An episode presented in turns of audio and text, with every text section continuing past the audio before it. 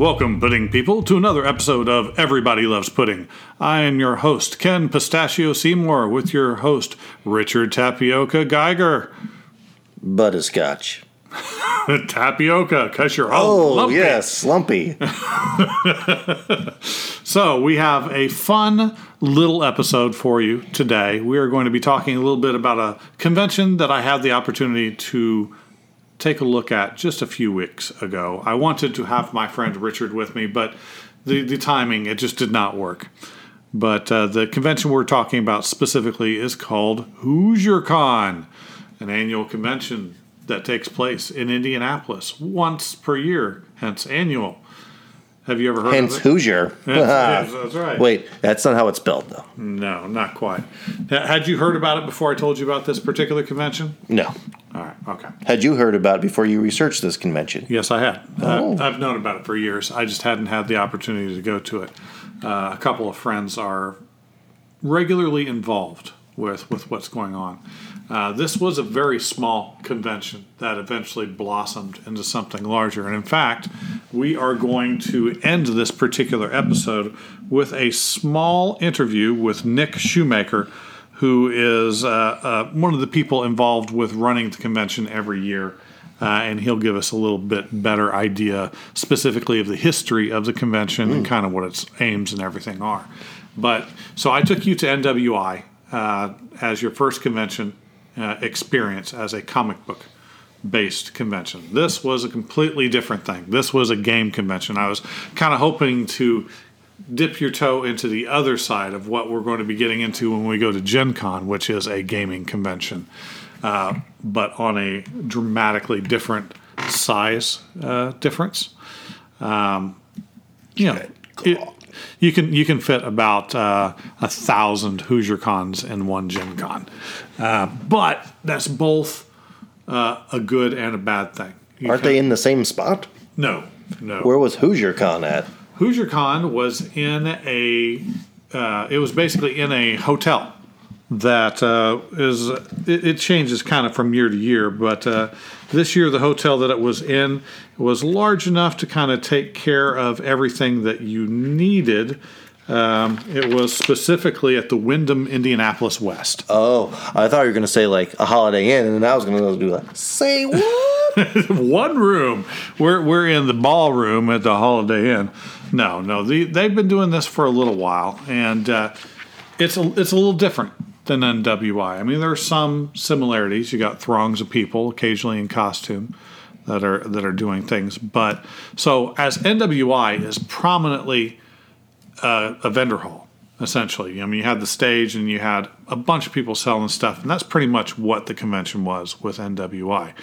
There is definitely still a vendor hall for Hoosier Con, but it's a smaller aspect, um, and, and it's it is not the focus of the convention. There's definitely some cool stuff to see in there. Their their vendor room probably comprised maybe 15 to 20 vendors um, a variety of different things, whether you're talking about some really nice woodworking or some uh, sh- shot glasses or beer glasses with specific game related stuff on it, uh, a few game uh, vendors that had a variety of different choices from different.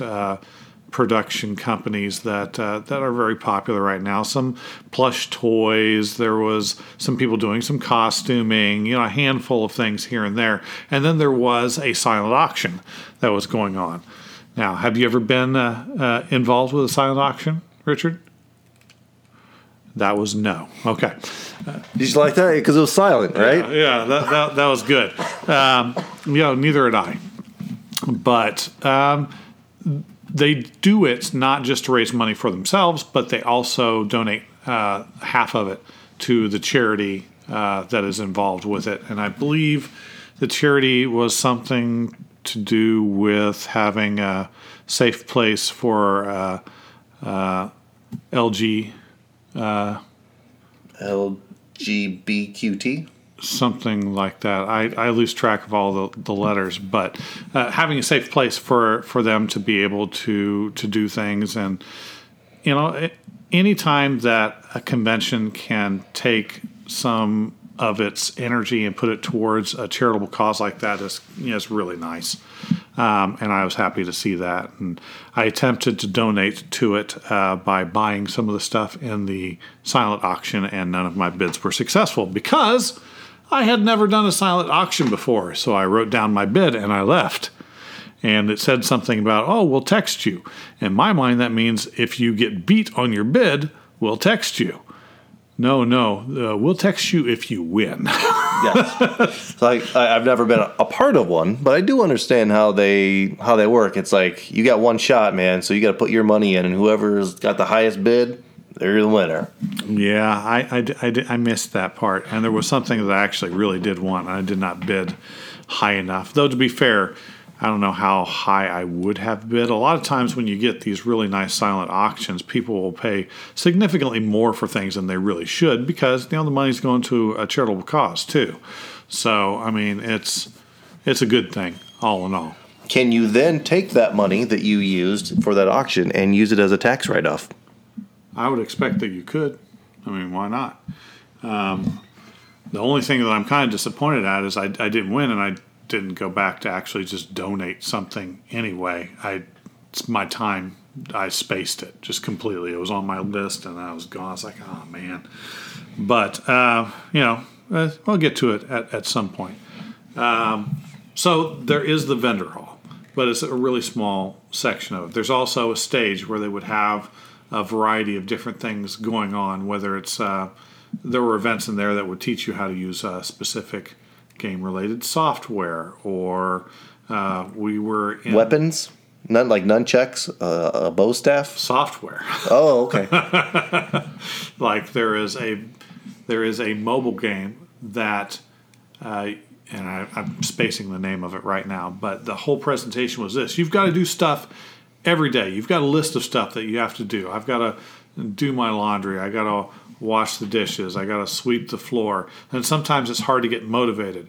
Well, there's this game that if you create these lists, as you check things off of your list, you get little power ups so you can be part of a party as a fighter or a thief. And then you can go after monsters and successfully completing these tasks will do damage to the monster. And if you don't finish things, you take damage. And then everybody has different powers. And I can see how it would be really useful for some people.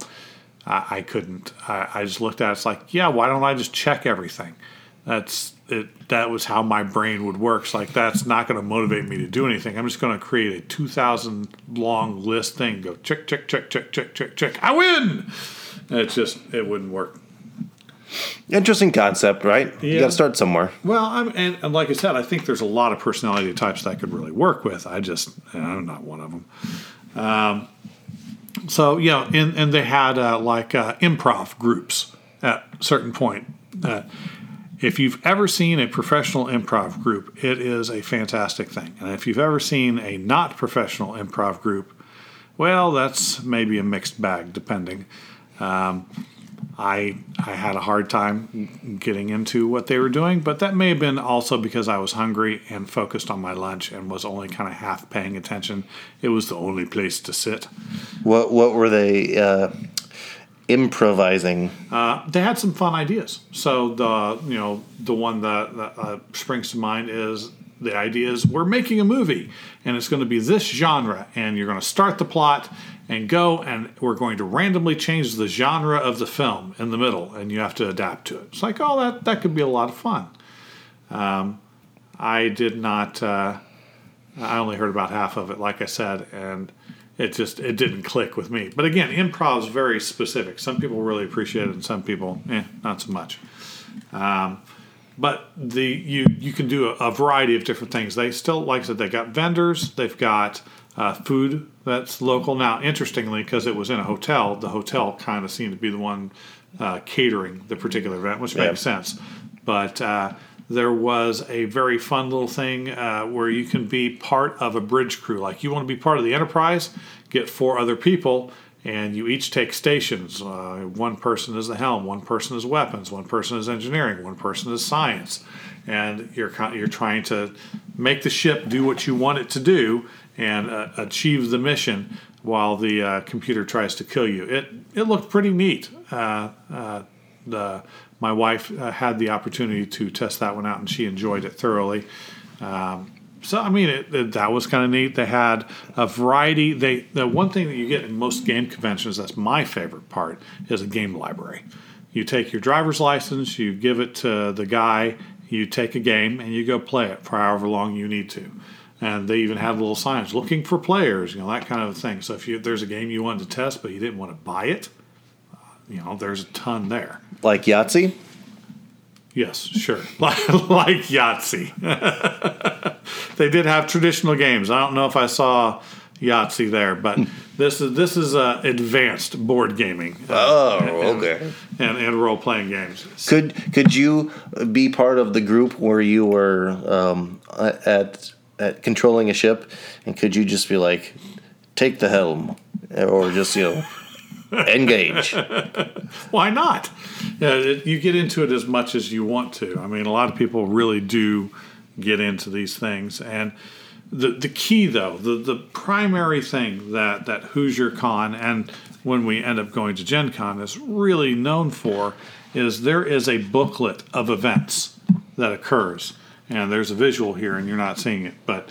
Uh, pages just filled with different games that you can become a part of or different uh, different things to learn, uh, different seminars that are going on.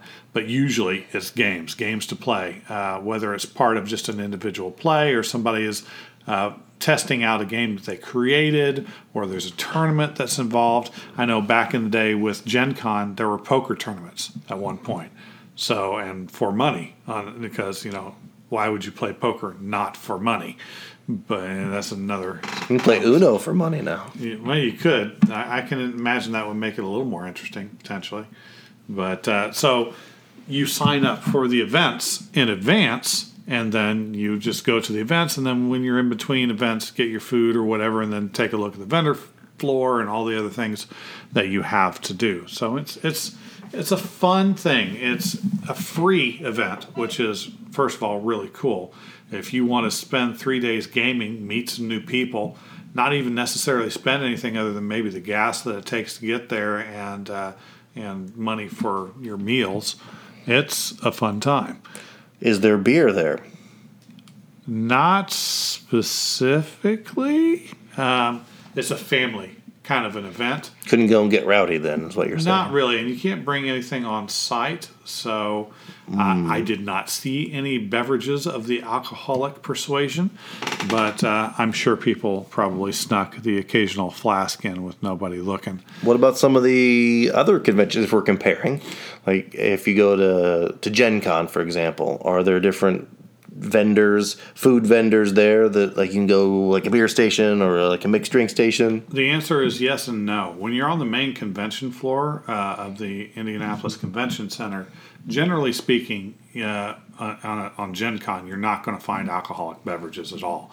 Now, Gen Con is so big, there's no way for everybody to eat at the at the convention center. There's just not enough there. Uh, so they also have food trucks that line up outside the convention center. Some of those food trucks can occasionally have something like that. I, I, I seem to remember seeing it, but really, if you're wanting that beverage, I mean, you're downtown Indianapolis. There's any number of different restaurants. There's bars right there that. across the street. And in fact, uh, Gen Con is big enough. Every year, they have there are, is a, a brew house, or maybe even two now, that creates a beer specifically for Gen Con, and they release it at Gen Con with usually a uh, custom glass that you can go. Sold out before the first day every day or every time it happens. So you better get there on uh, Wednesday if you want to get that, and good luck. Hmm.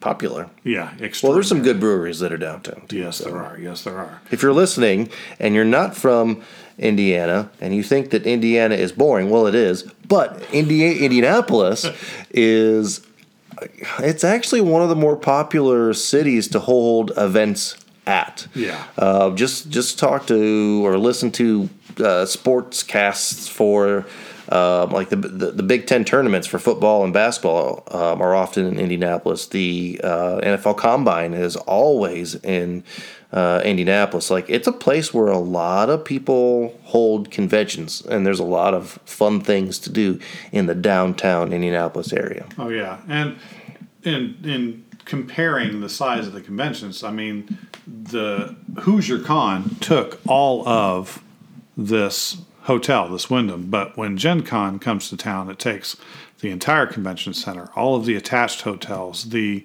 uh, stadium next to it. Uh, it takes uh, um, it takes the um, about to the train station. That'd be dope if there was a train station. Well, there kind of was. Uh, um, it is. Uh, I'm I'm spacing the name of it. It's. Uh, it was a train station at one point, uh, but it's not anymore. And whatever the name of that. of Can that- you get Can you get onto Lucas Oil? Because like, I, uh, weren't you saying they they have it's so big that they've expanded the things yeah. onto Lucas? Oh yeah, Uh, it's, it's most certainly that big. And in fact, the Wyndham that HoosierCon was at is a hotel that I stayed at a, co- a couple years ago. Was the closest I could get to the convention center, and it's not downtown. It's not even close to downtown. So I mean, if if you're going to go the big ones, you better plan. But that's the nice thing about HoosierCon. HoosierCon is something. Yeah, I mean the parking was a little tight in the hotel parking lot, but you were never just shoulder to shoulder with masses uh, all over the place. Uh, there wasn't that kind of gamer funk smell. You didn't feel overwhelmed because when you go to a Gen Con, I, I, was visually showing the, the book for Hoosier Con, and it's you know probably a good, I don't know, 15, 20 pages of stuff to do. Uh, Gen Con's book is uh, well over 100. Um, and I'm probably undershooting that significantly. Um, there's just so much to do. You're never, never going to do everything at Gen Con. Do not try. You will go insane.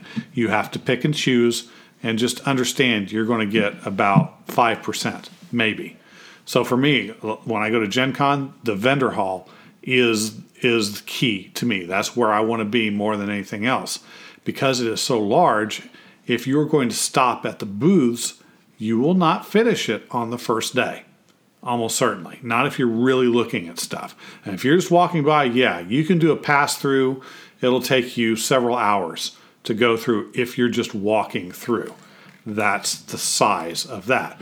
But with HoosierCon, the vendor hall takes you, what, 20 minutes, maybe. And that's stopping and looking at all the stuff. The more important thing is all of the events that you're going to be going to and just learning the new games and playing. Like we played Everdell.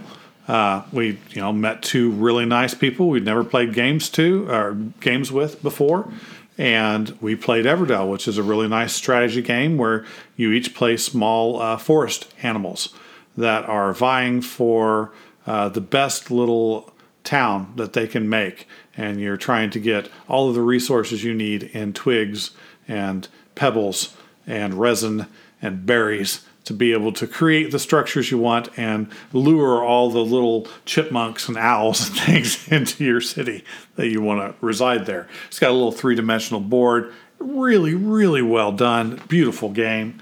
Uh, we were going to play Wingspan while we were there. It's another of the one newer games that we've played that we really enjoy, where you basically you're essentially playing an Audubon. Somebody really likes birds, and you're trying to get birds to nest in your area. And you've got uh, grasslands and a and a forest area and a wetlands, and so you're vying for you're vying for enough um, enough resources to be able to get the birds there. But it's whereas Everdell is a game okay, I, I'm going to back up here. I'm getting ahead of myself. There's a reason that I love these games. If you're not a gaming person, you're, you were talking about Yahtzee a minute ago. Most people know the standard games. These standard games have a very specific way of doing things. You take a turn, I take a turn. We're usually rolling dice. Let's see what randomly happens. Maybe a little bit of strategy to it, but not too much. Then you start getting into what I call the gateway games. Um, like Settlers of Catan. So it's still really based in randomness. You're still rolling dice, but you're actually forming the board as you go along, kind of, and putting things in place and strategizing how you're trying to get the rest of the game to go. It's a little bit more in depth. It's still not super. Uh, super heavy in terms of uh, function, but it's it, it gets you an idea of what some of these more complex games can do. But once you start getting into the next tier of games, you get games that break down the concept of what it means to have a turn in a game, what you're doing in a game. So, in most games, we're operating at the exact same time. We're going to finish the game at the exact same time. With me winning, that's all. Well, sure, absolutely. Everdell, it's not the case. There are going to be four seasons. People will finish the seasons at different times.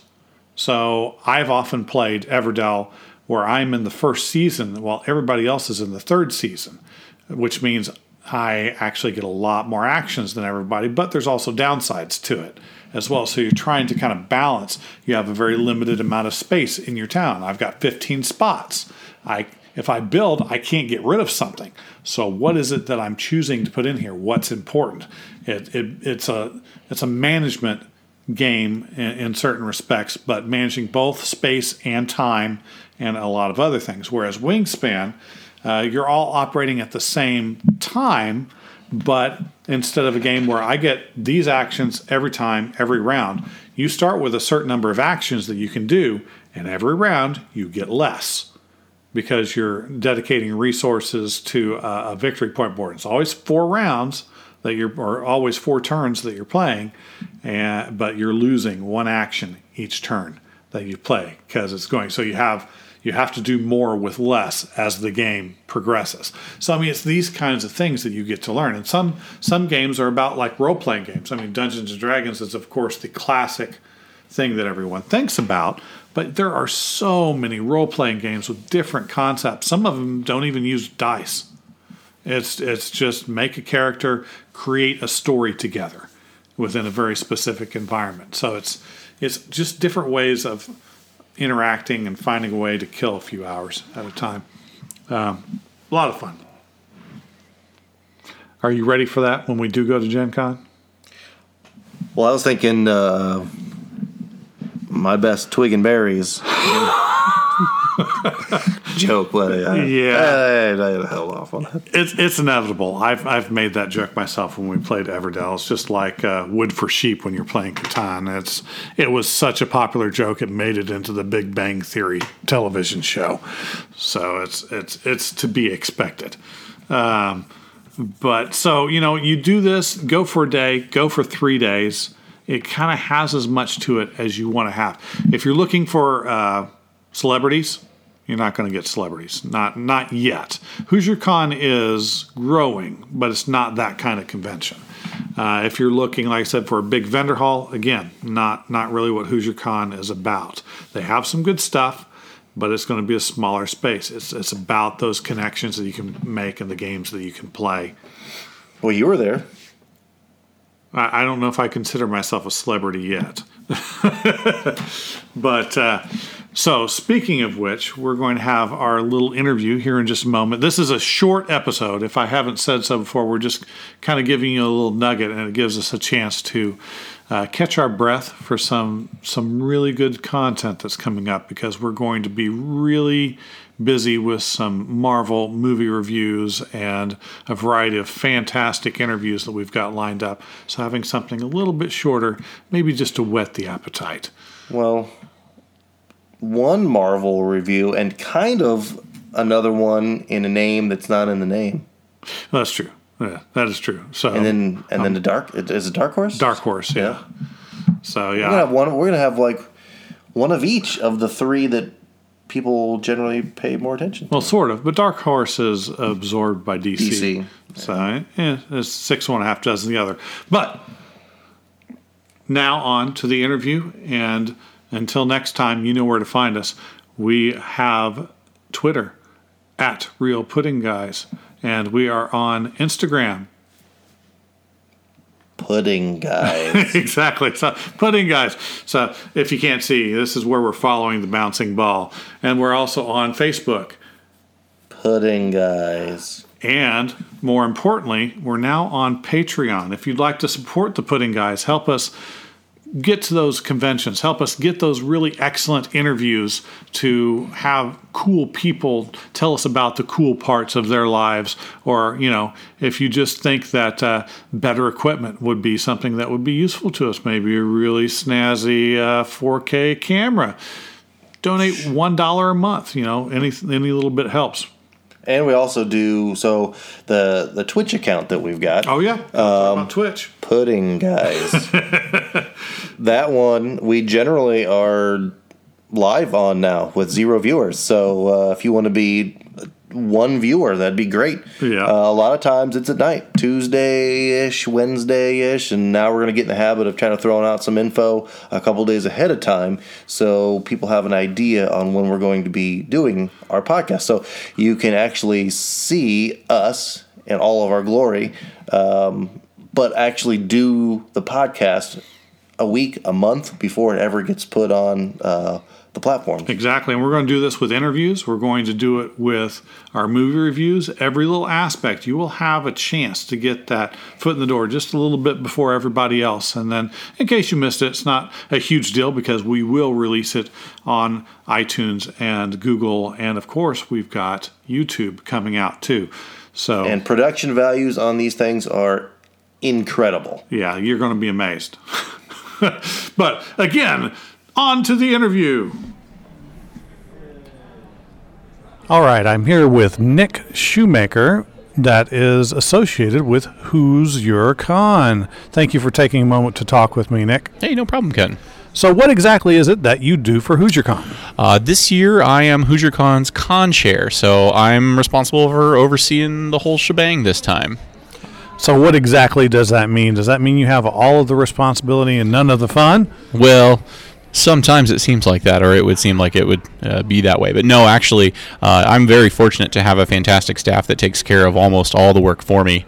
Uh, and they basically, at that point, have to just escalate any issues or problems or decision making to me, and that makes my job a whole lot easier because they they put in most of the work, and I get to sit there and take all the credit. that's that's pretty that's pretty excellent, really what what is Hoosier Con? I mean, a lot of people don't know. There's so many conventions. Not everybody knows every mm-hmm. convention, and this is maybe a, a smaller convention that is uh, an up and comer. How long have you been doing this convention, and what's it about? Sure, uh, Hoosier Con this year is it in its 11th year uh, under this brand. It actually spent its first three years prior to that called MavenCon. And it started off as just a group of friends who wanted to have a gaming weekend. And they wanted to make it open to the public so that they could not only sit with their friends, but if anybody else wanted to join, they could do that. And they rented a room at a hotel. Uh, there was less than 50 people there total, and uh, they just kind of hung out for the weekend and had a good time and the goal then for them as they, they had it again the next year and more people came and then the following year more people came they decided maybe this should be something kind of official so what they did was they formed a group uh, they called it Hoosier Con, or Hoosier Gamers is the parent organization actually. And the mission of Hoosier Gamers was to spread the love of hobby gaming throughout central Indiana by providing free and low cost gaming opportunities. Hoosier Con is the sort of tentpole or flagship event, if you want to call it that. Uh, it's our largest event of the year, but it's not the only thing we do as an organization. We also hold an event called Thanks for Giving in November, uh, which we use as a food collection drive for a food pantry. We do game nights at local libraries. Uh, we're involved with some of the uh, schools in the area as well and help provide any other uh, advice to groups that want to ask us for our help and knowledge of games and bringing the love of that to their events as well. With our game library that we can take they can borrow uh, games and folks will come and rent them play them for a couple hours very knowledgeable game librarian greg that runs that for us goes to most of those events and, and knows more about each individual game there than i could ever possibly imagine he helps guide people to what they might want to play based on their interests. Maybe they don't know uh, much about modern gaming, past Monopoly and Sorry and Boggle and all those things we loved growing up. And uh, he, he is really good about helping people move into some of the newer games, the newer ways that game. Uh, the way that game design has moved into strategy and some other uh, fun things along those lines. So I take it you were probably a bit of a gamer before you came into this position. A little bit, yeah. I uh, I came to this group uh, on a, on a lark a little bit. Actually, I found out about it through another convention locally, and uh, decided to come and check it out. Stepped up and uh, had a fantastic time. The first one I came to, thought I would go ahead and volunteer, and the next thing I knew, they just kept me kept me coming back, and uh, love giving back to this group. So clearly, uh, you have all sorts of gaming opportunities that you can register for and take part in as part of this convention. There's uh, some on site food and a vendor hall. What are a couple of things that people might not be aware of that are associated with the convention? Uh, with this convention, there's kind of a couple little sub conventions or mini cons that it seems like that have taken place or have grown to take place here. One of them is called Motley Kids. Uh, Motley Kids is run by Matt and Nikki Borsma. They do an entire kids programming track here. So for younger kids, uh, small as two or three up to about eight. Uh, they do a lot of crafts and gaming activities in uh, a separated room here, uh, where it's not really a, a, babysitting sort of event where kids can or where parents can just drop off their kids, but it is a great way to get their kids involved and, and get them started uh, with learning these skills that they can have from from gaming. They can move then on up to the next group, which is called Grow a Gamer, which is more of the, the teens and tweens area, uh, and they they also have age appropriate things for those kids to to do and be involved with. Uh, on the other end of the convention, we also have some organized play groups that come with us every year. Pathfinder Society comes and runs quite a few tables, uh, as well as the Dungeons and Dragons Adventurers League. I also noticed there's uh, at least a couple of charitable organizations that uh, take part in the convention. Mm-hmm. Tell me a little bit about that. Sure, absolutely. Um, we, for the last several years, have been doing a blood drive. So the Indiana Blood Group uh, comes to with their big bus. They bring it out in the parking lot. Uh, gives opportunities for gamers to go out and, and donate some blood. And we have some goodies for them that's special just for uh, just for attempting to do that or, or going out and donating this year we had some shot glasses that we gave out for them with some fun little phrasing on it about failing their piercing save and, and that sort of thing. A little silly, but we like it. Uh, we also this year have sponsored uh, or have partnered with, excuse me, the Indiana Youth Group for our silent auction. The Hoosier Gamers runs a silent auction from donated games and other items over in our vendor hall, and the proceeds from that get split with a charity. Uh, the whole point of Hoosier Gamers is to give back to the community and, and bring everyone together from the love of gaming, spread that love, help your community, and uh, this year it's the Indiana Youth Group that we've partnered with for that.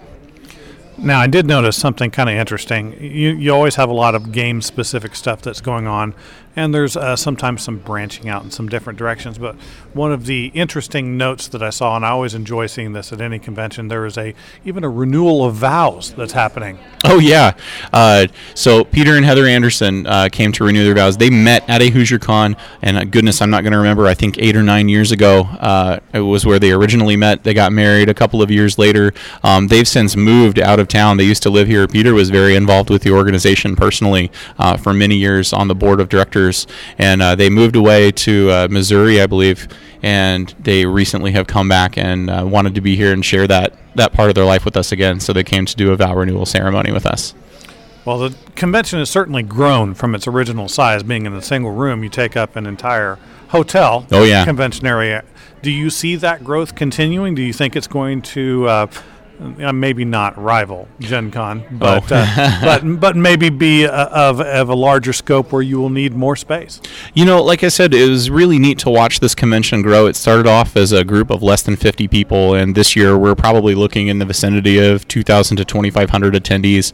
Um, we for several years experienced growth of 20 to 40 percent year over year, and it, the infrastructure that we have to try and support that is a, a little more challenging as the numbers grow, but the popularity uh, of this con just keeps growing and growing through word of mouth and that's really all the advertising we do. We we don't spend money on newspaper or television or radio ads or anything like that. People just they they love coming here, and then they tell their friends, and their friends come, and they tell more people, and it continues to grow. So yeah, I, I see this convention grow, continuing to grow, uh, and as we continue to do that, we will have to keep looking and finding out where where we can uh, have this convention, make sure everybody has room to game. Well, one last thing I want to mention that, that is just a fabulous part of this convention the fact that it does not have an entry fee. Being able to come in and just be with everybody, game with everybody, meet new people, learn new things.